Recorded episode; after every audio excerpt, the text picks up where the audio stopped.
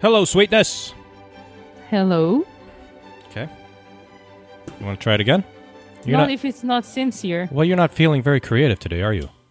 You're not sincere, and Well- you expect me to do what? We usually have uh, witty banter at the very beginning, and it only takes 30 seconds. You just have to fake it for 30 seconds. You can't even do that for the podcast? Nope. All right, well, we should just get on with the rest of the Mozart intro music and then get on with this podcast and get it over with, and so we can just get on with life.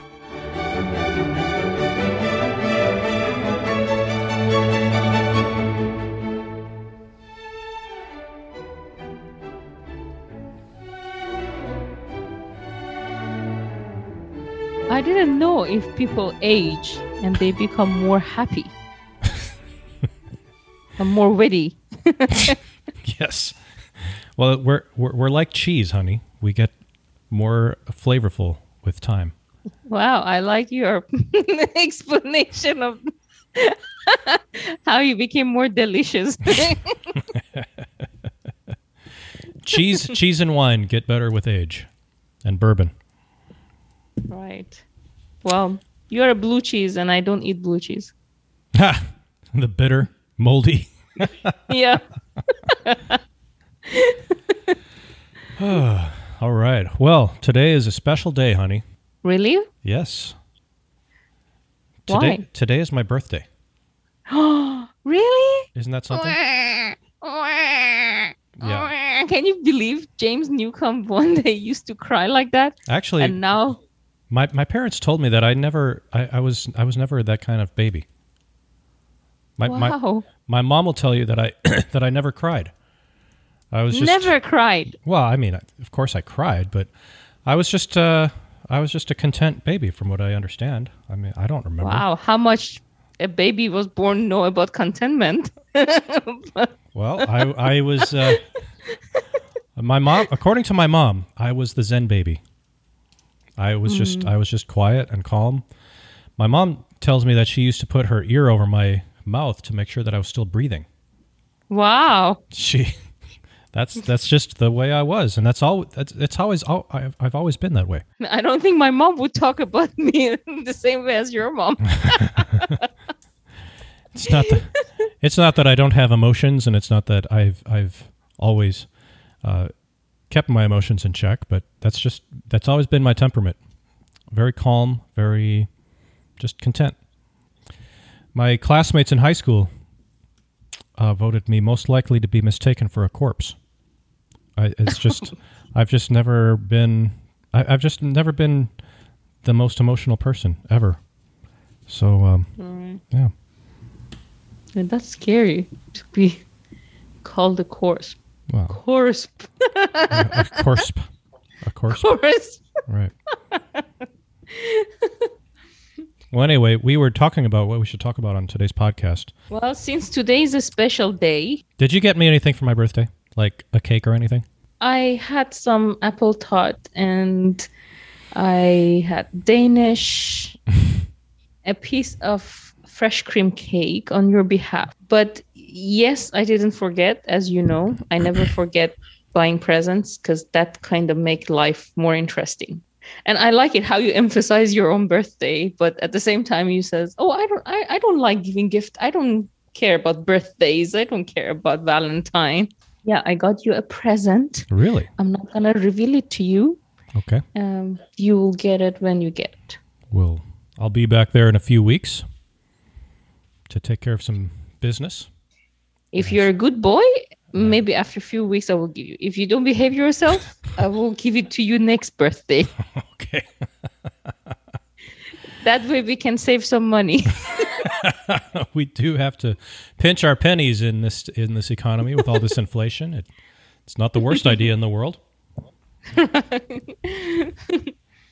well, anyway, um, it we were talking about the adventure that we had last birthday because last last year I was over in Vietnam, and you just had this crazy. You well, you had this idea to to get a nice birthday cake, which was which was wonderful. But the hoops that you had to jump through to get the cake from Hanoi into the place where we live called Eco Park was With all the lockdowns and the Tell- gates. Just, just tell us the story. Just tell us the story. First of all, how you had the idea to buy the cake, and then the whole adventure. I think the audience want to hear it from you how persistent I am generally in life. Well, I- when I want something, I will take it even out of the ground, even it's below the mountain. I will take it out. well, I just know the story secondhand, but, but you know, you you experienced it, so I want to hear it from you.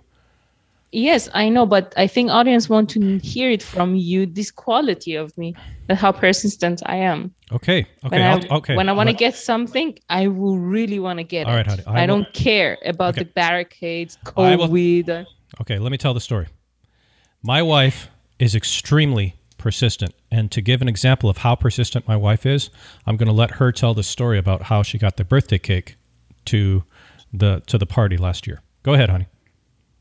Okay, so uh, it was just the peak of the. Why are you being sarcastic? Because you just No, I'm I'm I'm sorry. I'm just listening. Go ahead. Well, that's James Newcomb for you. A racist redneck. A racist redneck. What did I say that was racist? just tell the story. so Racist. uh, it was just the peak of the, you know, COVID and Vietnam. Uh, already announced that from the following week they're going to really take drastic measures. They closed down all the uh, borders of different cities, towns, suburban areas. They have the army coming in to towns. So the army was standing at the barricade and do not allow people to even pass through. So people learned, you know, the hard way. They they have families who traveled in the morning, they couldn't come back at night, and they locked for months in another town, but they have to pass their stuff, maybe goods or whatever. So they were giving some under table for people to, you know, pass it through the barricade and give it to the other side of barricade to their family. Uh, I was like, I couldn't believe it because we were always in Eco Park. Eco Park itself is a town. I mean, um, if you live here, you don't really want to go to Hanoi or somewhere else. Everything is in one place.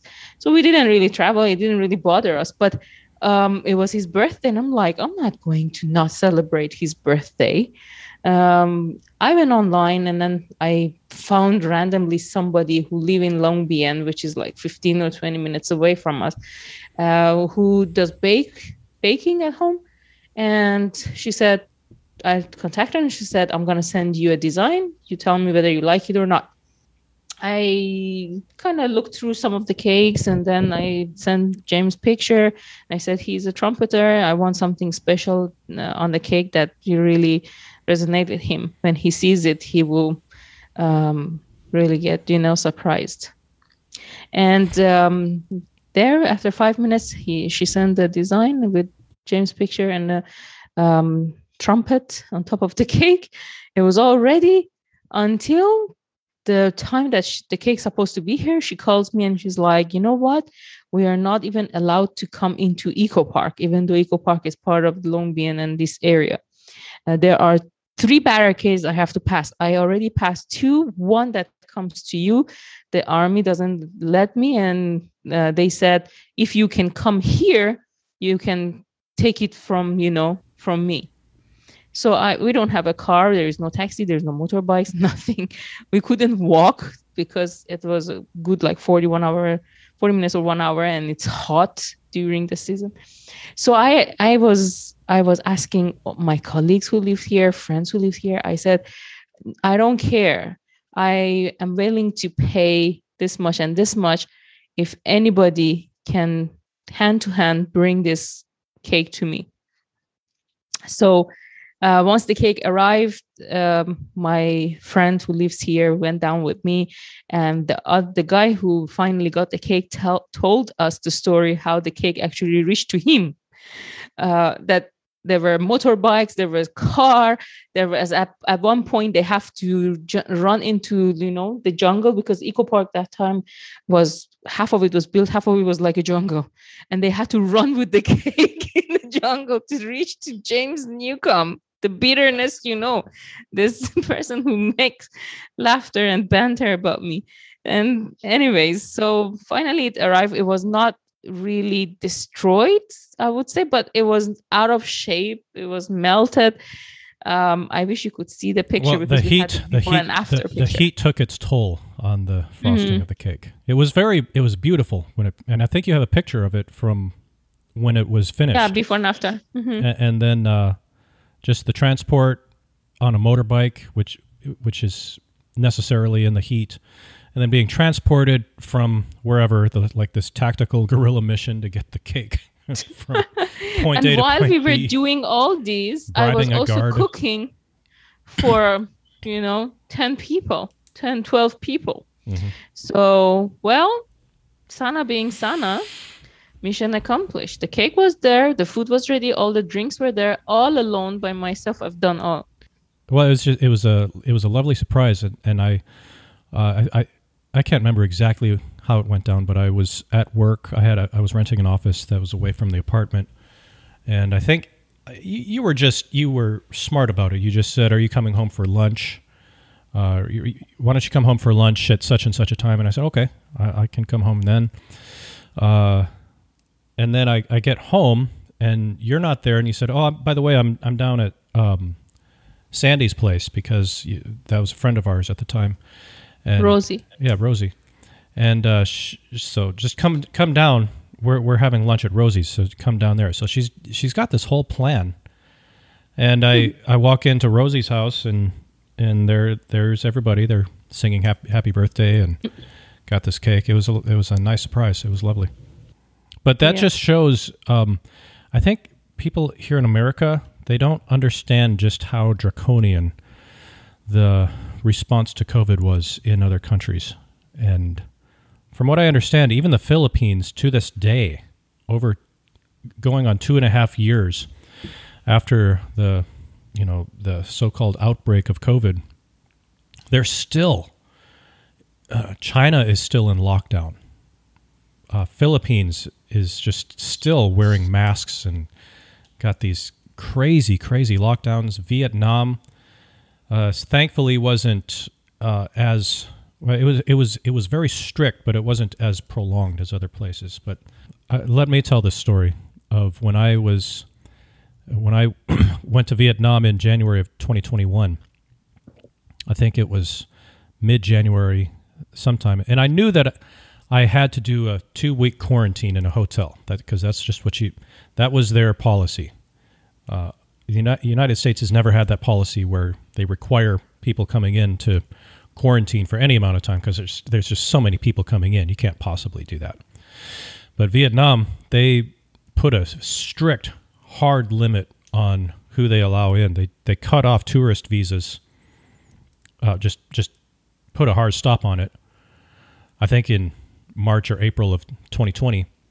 So Sana has to go through all of these, jump through all of these hoops, all this bureaucracy and red tape just to get me a visa to just just to enter the country. Just just so I can get it, get on a plane in the United States, we have to get this visa. The whole thing cost us $5,000. Exactly. And that that just shows how one how committed we were to to to the marriage, but just you know we just had to make it work. Uh, So it costly. Uh, so it, it, it we know that it's going to cost X amount of dollars for me to quarantine in this hotel, and I get in. I I, I, I arrive in Vietnam. Of course, you, of course, you're wearing a face mask the whole time. From the minute you step foot in the airport in the U.S., all the way to uh, getting uh, arriving at the airport in Vietnam, you're in a in a face mask for like probably thirty hours consecutively, and you're indoors. You're never outside. You're in airplanes and airports, so that's already hazardous enough. And then to wear a face mask on top of it, it's just ah, crazy, man, crazy. Anyway, we get in, and I get to I'll go through the customs, and I have to pay a fee for the visa, and they have this hazmat suit for me. It's it's literally, uh, it, it, it's it's that white thing that that people wear in in toxic areas. Goggles or you know eye protection, a little hood that comes over, gloves, the footy, the things that go over your shoes. It was unbelievable.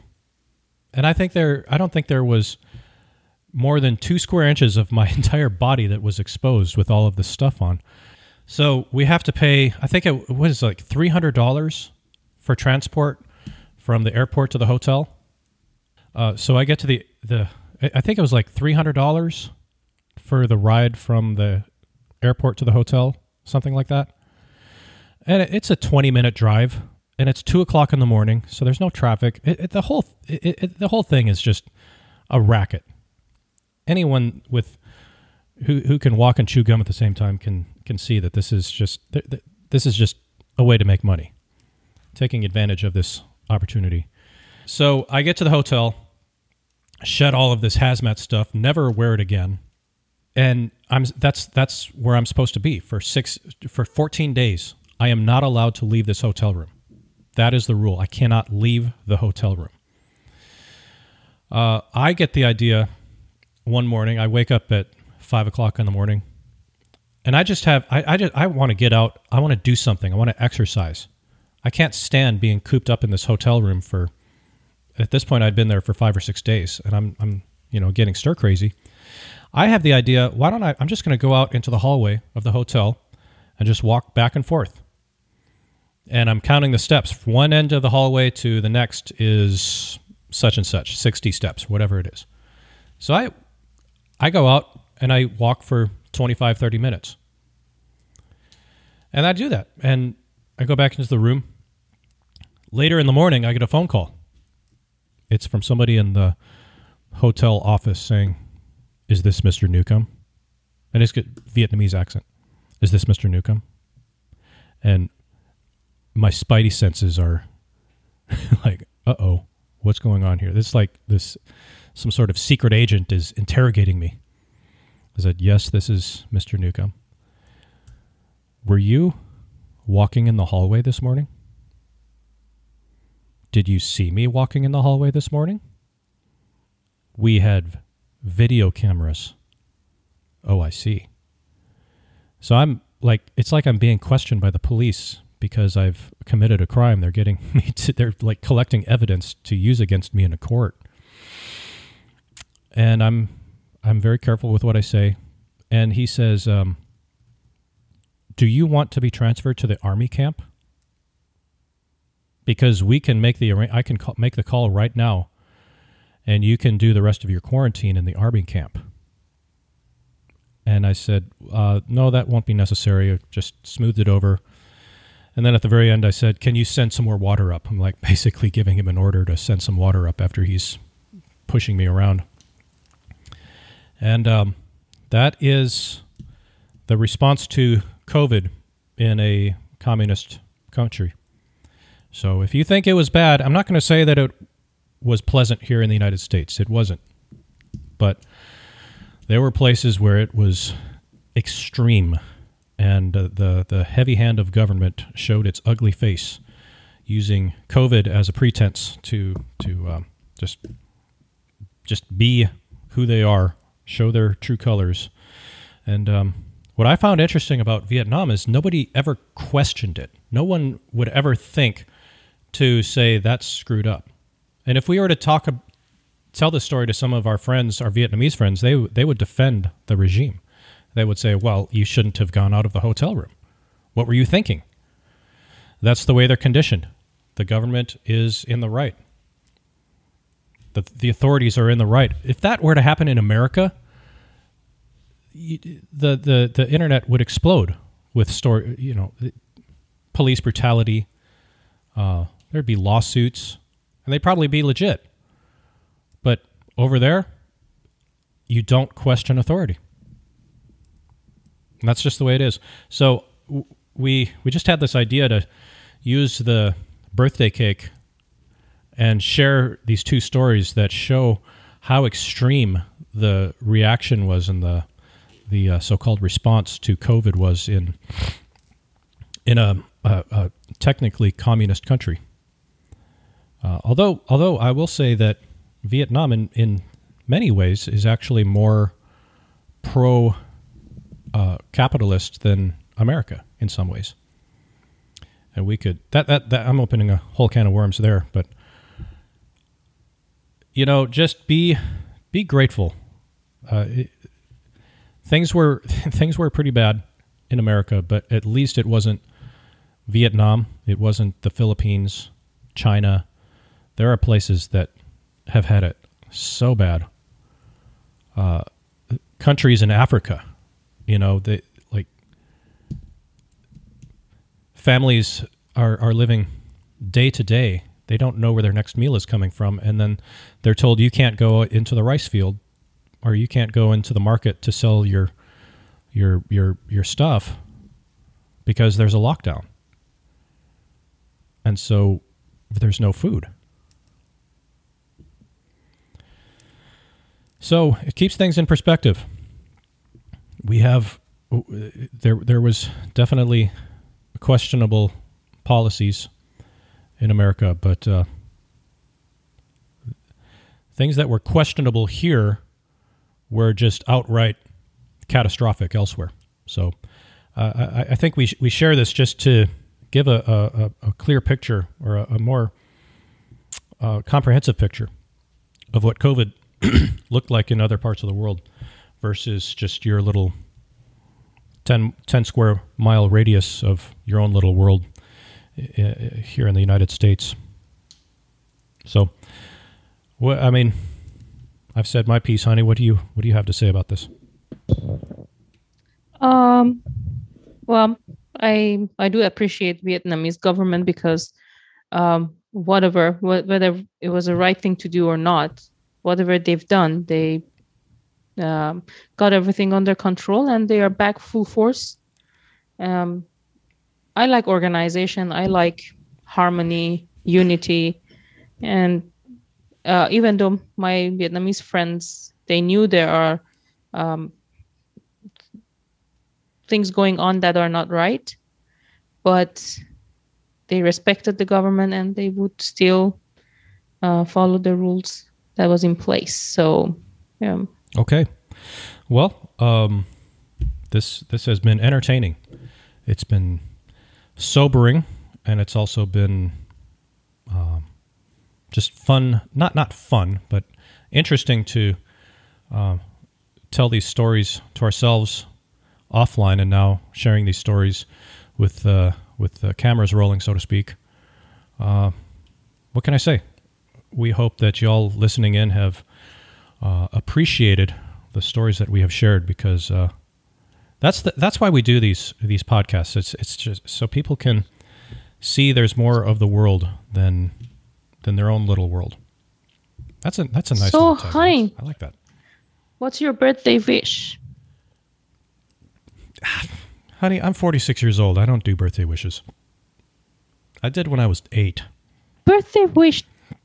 You don't. It doesn't see the age or even grandma and grandpa. They're 96, 97 years old. They give their birthday wish every year.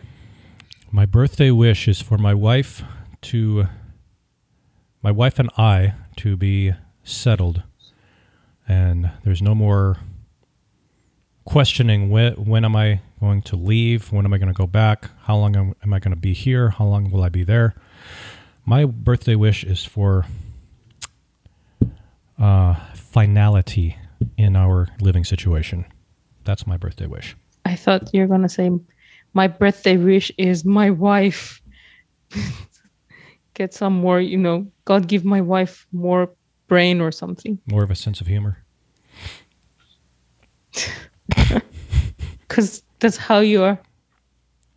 All right, all right. Well, we all we are, are going to close up shop on this episode of. Not yet. No. No. You, st- you still have something else in the on the on the agenda. Right. It's your birthday. Okay. And you turned it into COVID and complain and stuff like that on your birthday. Yes.